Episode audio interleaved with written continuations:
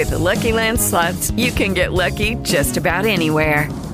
This is your captain speaking. Uh, we've got clear runway and the weather's fine, but we're just going to circle up here a while and uh, get lucky. No, no, nothing like that. It's just these cash prizes add up quick. So I suggest you sit back, keep your tray table upright, and start getting lucky. Play for free at LuckyLandSlots.com. Are you feeling lucky? No purchase necessary. Void where prohibited by law. 18 plus terms and conditions apply. See website for details. Hey guys, it is Ryan. I'm not sure if you know this about me, but I'm a bit of a fun fanatic when I can. I like to work, but I like fun too. It's a thing. And now the truth is out there. I can tell you about my favorite place to have fun Chumba Casino. They have hundreds of social casino style games to choose from, with new games released each week. You can play for free anytime, anywhere and each day brings a new chance to collect daily bonuses. So join me in the fun. Sign up now at ChumbaCasino.com. No purchase necessary. VGW. Void were prohibited by law. See terms and conditions. 18 plus.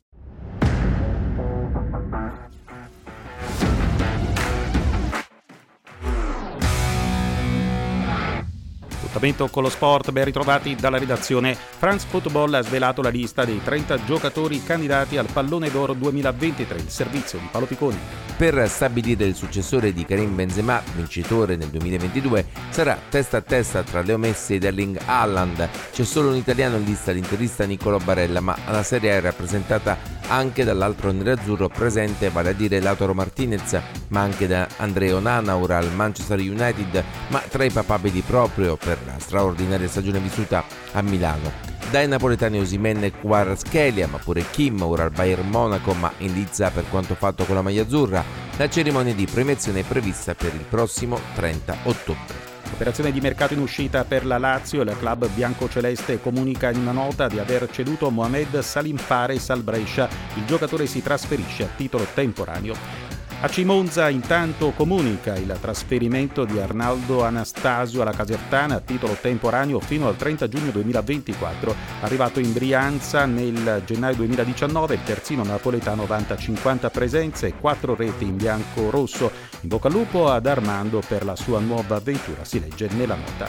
C'è una svolta importante sul caso Rubiales, il servizio della redazione. La calciatrice spagnola Jennifer Hermoso ha denunciato il presidente sospeso della Federcalcio calcio iberica Luis Rubiales per l'episodio del bacio durante i festeggiamenti dopo la vittoria ai mondiali femminili. La denuncia è per violenza sessuale. L'atto è stato presentato alla Procura Generale dello Stato per tutelare la privacy della vittima. Questo era l'ultimo passo perché la giustizia spagnola potesse procedere contro Rubiales. Volley quinta vittoria in altrettante partite per la nazionale italiana maschile di pallavolo impegnata nella prima fase degli europei. Ieri sera ad Ancona gli azzurri del CT Pepe De Giorgi Già sicuri del primo posto nel gruppo hanno battuto la Germania per 3-2 negli ottavi di finale l'Italia affronterà la Macedonia del Nord.